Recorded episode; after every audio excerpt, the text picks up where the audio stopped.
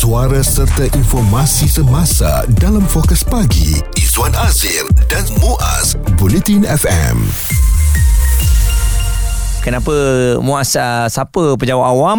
Sebab ah yalah anda yang sedang dengarkan kami satu. Tapi yang keduanya saya sebenarnya kalau nak menuduh ataupun nak kata semua penjawab awam ni suka ponteng tidak sama sekali lah. Tapi ini yang kita nak highlightkan mengenai sikap ponteng kerja di kalangan penjawab awam. Dan sebenarnya kenyataan ini telah pun uh, diberikan oleh pengurusi Suruhanjaya Perkhidmatan Awam SPA iaitu Tan Sri Zanal Rahim Yang paling famous sekali adalah Ponteng dan tidak hadir bertugas. Ada yang uh, satu hari, dua hari, tujuh hari. Uh, ada yang berpuluh hari. Ada yang mengikut bulanan. Ada yang cuti tahunan tanpa diketahui pun ada.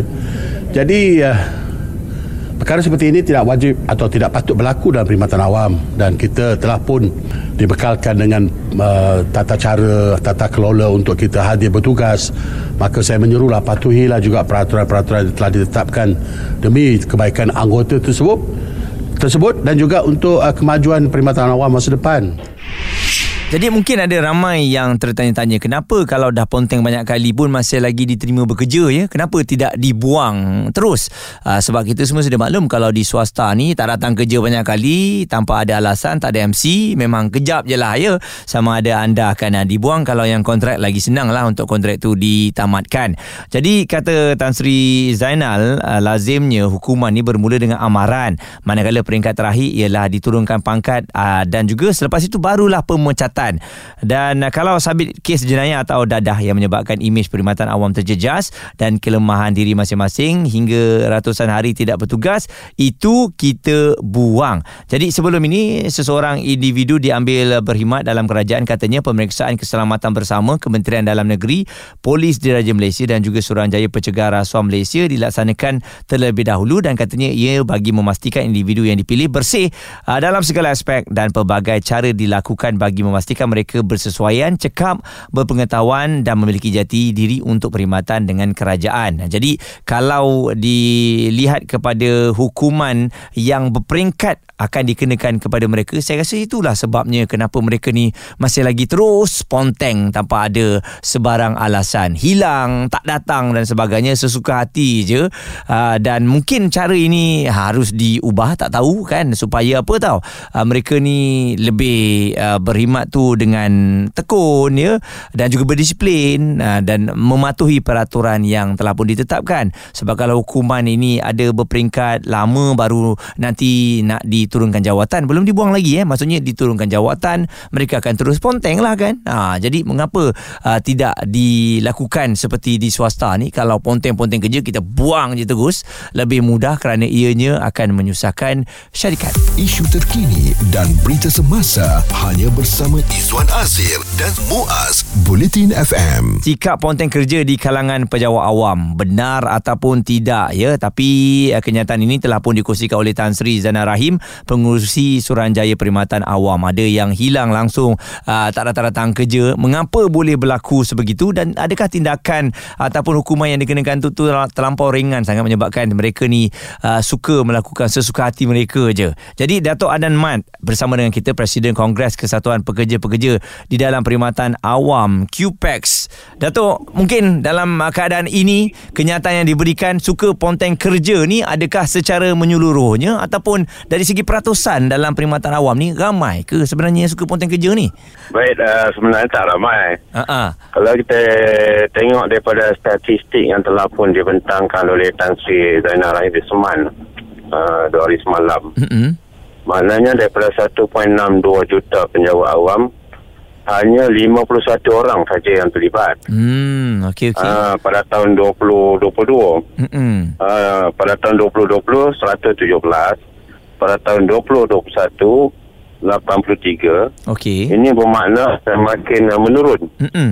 uh, pada tahun uh, 2022. Ya. Jadi maknanya sikap penjawat awam itu telah uh, menjadi apa nama uh, terbaiklah. Mm-mm. Dah berubah sebab lah. Saya tengok uh, dah berubah lah sebab statistik tu uh, kecil lah. Kalau kata uh, sejumlah itu dia ter, uh, daripada 1.62 juta dia adalah sangat kecil. Mm-mm. Itu pun ada bagi mereka-mereka ini bukan ponting uh, semata-mata ponting sebaliknya mereka mempunyai masalah-masalah mereka sendiri sehingga mereka tidak mampu untuk uh, memberi pakmat baik kepada uh, masyarakat kan. Hmm.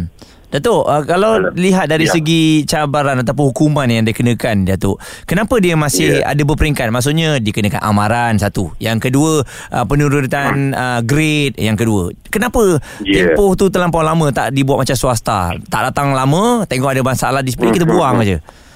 Uh, sebab aturan-aturan ini kita sediakan supaya memberi keadilan kepada penjawat awam. Hmm. Saya mengambil contoh penjawat awam tu telah berkhidmat 25 tahun contoh. Okey. Selama 25 tahun dia cemerlang. Hmm. Tiba-tiba masuk hari uh, tahun yang ke-26 dia ada masalah. Hmm. Masalahnya mungkin dia terlibat dengan penagihan dadah. Masalah ini mungkin dia ada masalah kewangan. Masalah ini mungkin dia ada uh, apa nama uh, dari segi uh, uh, apa masalah rumah tangga Mm-mm. dan sebagainya. Jadi maknanya dalam sepanjang perkhidmatan 25 tahun dia cemerlang, tiba-tiba tahun ke-26 dia ada masalah rumah tangga, dia ada keterlibatan kepada perkara yang tidak sihat. Jadi untuk memberi ruang kepada dia, maknanya kita melalui proses-proses ini terlebih dahulu. Seperti amaran, ha, ataupun menurun pangkat, mengenangkan denda, tidak naik gaji, Mm-mm. ha, mengenangkan 25 tahun dia dah cemerlang. Hmm. Tahun 2026 ini, ini sebagai contoh, Okey. ha, supaya kita ada memberi ruang kepada dia. Dan akhirnya, jika dia tidak berubah, tetap kita tamatkan. Ini proses-proses supaya kita mampu memberi keadilan terbaik kepada mereka juga. Hmm, okey. Selain daripada itu juga Datuk Ya. mungkin um, kalau mereka nak masuk ke dalam penjawat awam ni susah sekarang Datuk eh. Bukan senang Ah, semua orang nak masuk. Uh, kena ada lalu uh, apa lalui pelbagai tapisan. Jadi bagaimana kita nak Betul. meningkatkan disiplin mereka ni sebab mereka ni akan berimat ni lama kan sampai pencen. Ah, Jadi, ya. itu saya rasa cabarannya tu. betul. Hmm, Betul. Mm-mm. Maknanya di peringkat uh, tapisan awal memang kita telah buat lah. Uh, sama ada kalau seorang itu di bawah uh, mengikut skop fungsi tugas. Kalau ada perlu dari segi bentuk uh, PMI dan sebagainya. Tapisan mengikut uh, proses tersebut.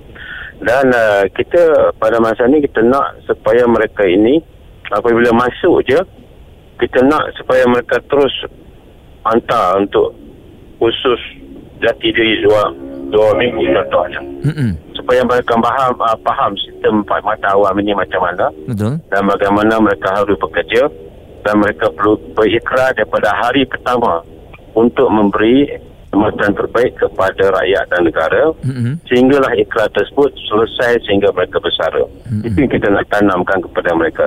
Nasihat kita mudah je.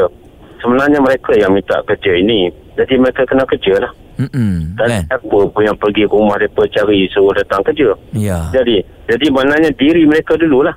Mereka yang minta kerja ini, mereka lah kena datang kerja, mereka lah kena beri perkhidmatan dan aturan-aturan yang kita sediakan itu adalah untuk mengekalkan reputasi sebagai seorang anggota sektor awam kepada masyarakat. Hmm. Okey. Lepas ni dah takut-takutkan lah Datuk. Tengok ponteng suka ponteng sangat. Bagi kerja kat online lah. Baru dia tahu. Itu no, ha, sebab itulah kita buang juga walaupun kecil Ha-ha. supaya beri ruang kepada orang lain Betul. masuk dalam sistem ini. Betul tak? Ah, Ramai orang nak masuk ni jadi kerja government ni. Hmm, betul. Datuk Andan Mat, ah, Presiden Kongres Kesatuan Pekerja-Pekerja di dalam Perkhidmatan Awam QPEX telah berkongsikan ya apa yang berlaku. Jadi memang tindakan akan ah, dikenakan dan ah, sekarang ni saya rasa kita ni kalau menghargai kerja yang kita ada, kita tak akan potong kerja. Serius eh, kerja mana-mana pun. Fokus pagi Izwan Azir dan Muaz komited memberikan anda berita dan info terkini Bulletin FM. Kita nak tengok-tengok lah betul ke sikap ponteng kerja di kalangan penjawat awam ni meningkat ataupun menurun? Kalau dilihat daripada kenyataannya semakin menurun lah ya. Uh, sebab uh, ini dikongsikan oleh pengurusi Suruhanjaya Perkhidmatan Awam Tan Sri Zana Rahim yang memberitahu kepada pemberita lah 51 orang telah dikenakan tindakan tata tertib 28 orang ditahan kerja dan 14 orang digantung kerja selain 498 orang membuat rayuan tata tertib ya. Ini mengenai kesalahan yang sering dilakukan adalah gagal untuk hadir bertugas dan kesalahan yang dikesan paling ramai katanya adalah melibatkan kegagalan untuk turut hadir bertugas atau ponteng. Ada kes yang satu hari, dua hari, tujuh hari dan berpuluh hari juga ada. Jadi perkara yang sama seperti ini tidak wajib atau tidak patut berlaku dalam perkhidmatan awam. Jadi itulah dia hukumannya mungkin uh, terlampau ringan ataupun tindakan itu tidak uh, apa drastik dilakukan menyebabkan saya rasa individu yang sama je yang selalunya akan ponting ni tidak semua ya penjawat awam begitu seperti yang dikongsikan oleh Dato' Anan Mat tadi uh, dari QPEX menyatakan bahawa ada penurunan untuk mereka yang suka ponteng bekerja ni. Ha jadi kalau orang yang sama ni mungkin tindakan-tindakan yang dikenakan tu masih lagi tak boleh jalan memang patut saja terus dibuang kerja. Antara komen-komen yang dihantarkan uh, mereka yang uh, melihat perkara ini antaranya PJ katanya, "Ai, beratus hari tak datang kerja, cuma tindakan tata tertib je." Padu bang. Izzuan Izzat pula katanya Gaji dan bonus tetap ambil kan Suruh staff tu bayar balik penuh bonus Dan bayar gaji tu Yang diterima sepanjang hari dia ponteng tu. Itu duit pembayar cukai Yang sepatutnya upah Untuk dijalankan tugas Dan tanggungjawab Bukan makan gaji buta Dan jadi pencuri. Manakala Abang J pula katanya Kalau tanpa alasan tu Memang tak patut lah Kerja main-main macam ni Elok buang je. Ramai lagi yang boleh Buat kerja ya. Dan Net pula katanya Hai beratus hari. Kalau kita kerja swasta tiga hari no reason dah boleh kena tindakan mungkin juga akan dibuang kerja. Ha, jadi itulah situasi yang berlaku dan saya yakin kalau diberi peluang ramai je orang nak mengisi uh, jawatan penjawat awam ni kan sebab kita tengok kepada kerja dan juga dari segi jangka panjangnya lah eh. Jadi kalau ada yang masih lagi tak menghargai kerja ni, ponteng kerja, ah ha, ni baru-baru ni sepatutnya pergi kerja tapi ditangkap di tempat yang tak sepatutnya.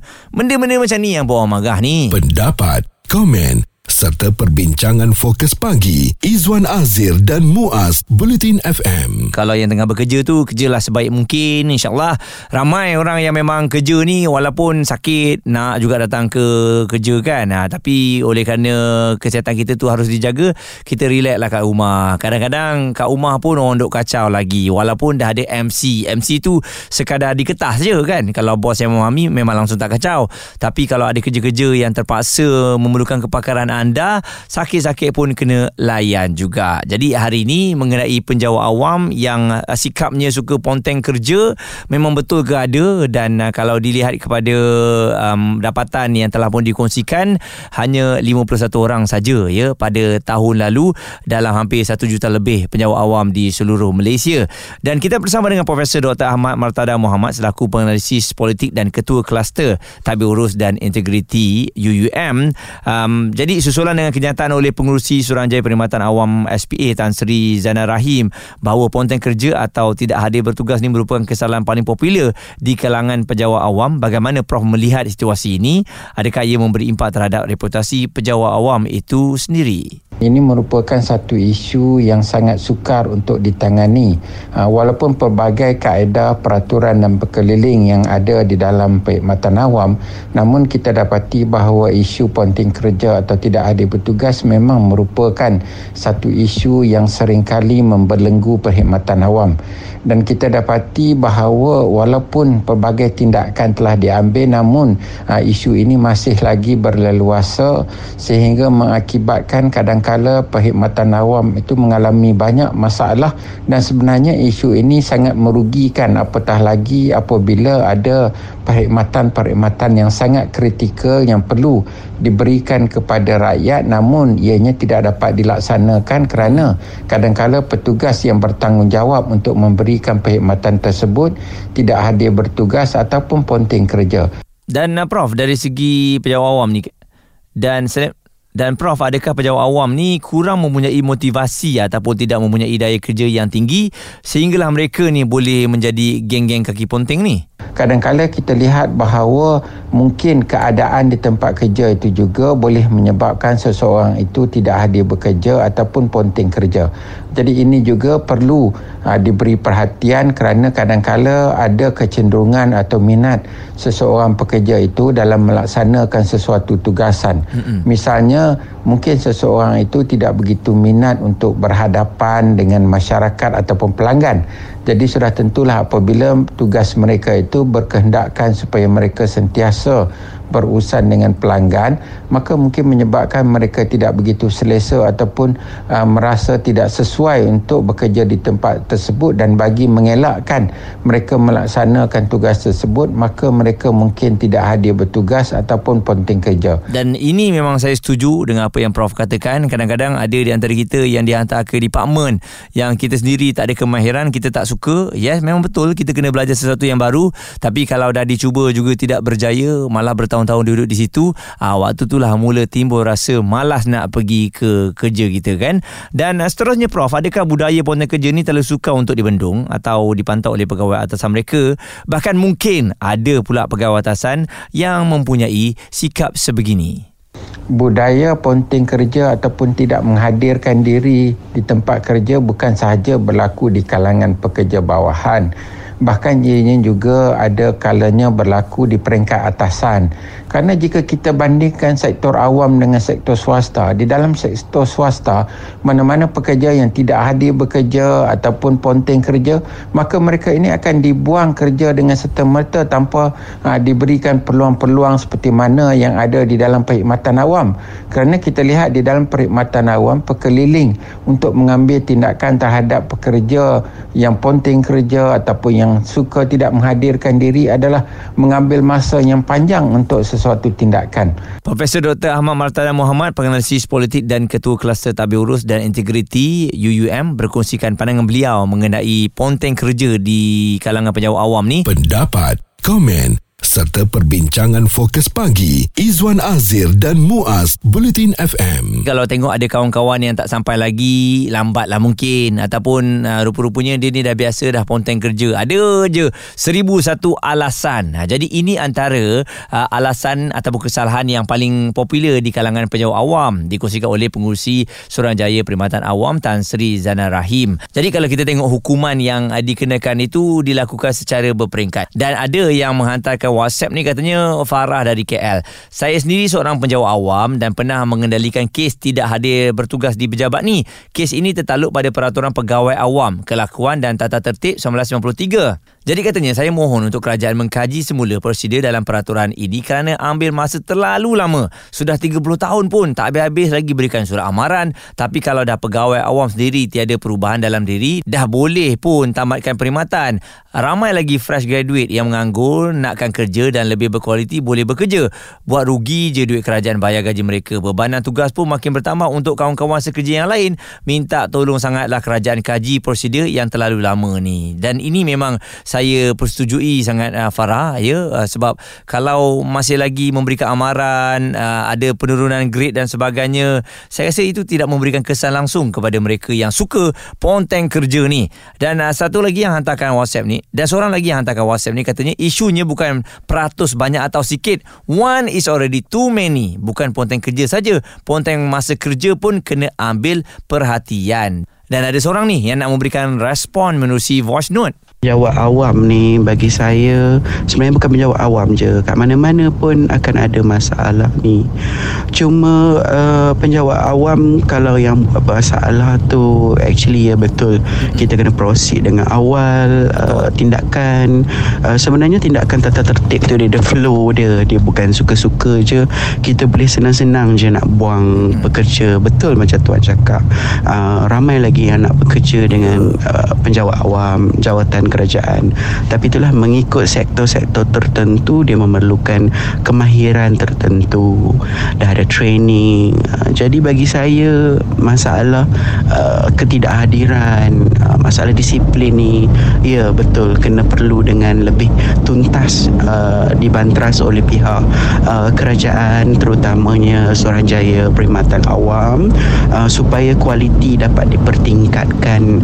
Mungkin kita perlu memberi lebih banyak bukan ganjaran kewangan mungkin ganjaran daripada segi contoh tempat berkursus jangan asyik-asyik tempat yang sama kembalikan uh, zaman-zaman dulu yang kita enjoy uh, berkursus dekat uh, mungkin hotel kalau ada bajet lebih uh, berkursus dekat tempat peranginan supaya dapat memberi uh, pengalaman uh, dan semangat untuk penjawat awam aku pun uh, pekerja-pekerja lain lah uh, untuk memberi benefit kepada mereka. Mungkin uh, bagi saya tetap salah. Uh, tak ada tak ada orang panggil apa? Tak ada alasan untuk tak datang bertugas. Jadi itulah situasinya dan uh, saya yakinlah sebenarnya kalau kita menghargai kerja kita ni nak ponteng tu kita rasa sebersalah kan? Tapi ialah cabaran kalau anda berada dalam sektor pejabat awam ni saya pernah berada di sana memang ada cabaran yang berbeza dengan yang uh, di swasta. Seperti sekarang saya berada di swasta kan? Jadi uh, cabarannya hanya anda yang berada dalam sektor tu je yang tahu eh. Tapi saya bersetuju dengan uh, pendapat rakan-rakan kita bahawa kena tukarlah eh. Uh, dari segi hukuman tu kalau memang mereka tu langsung tak datang orang yang sama jangan disimpan lagi.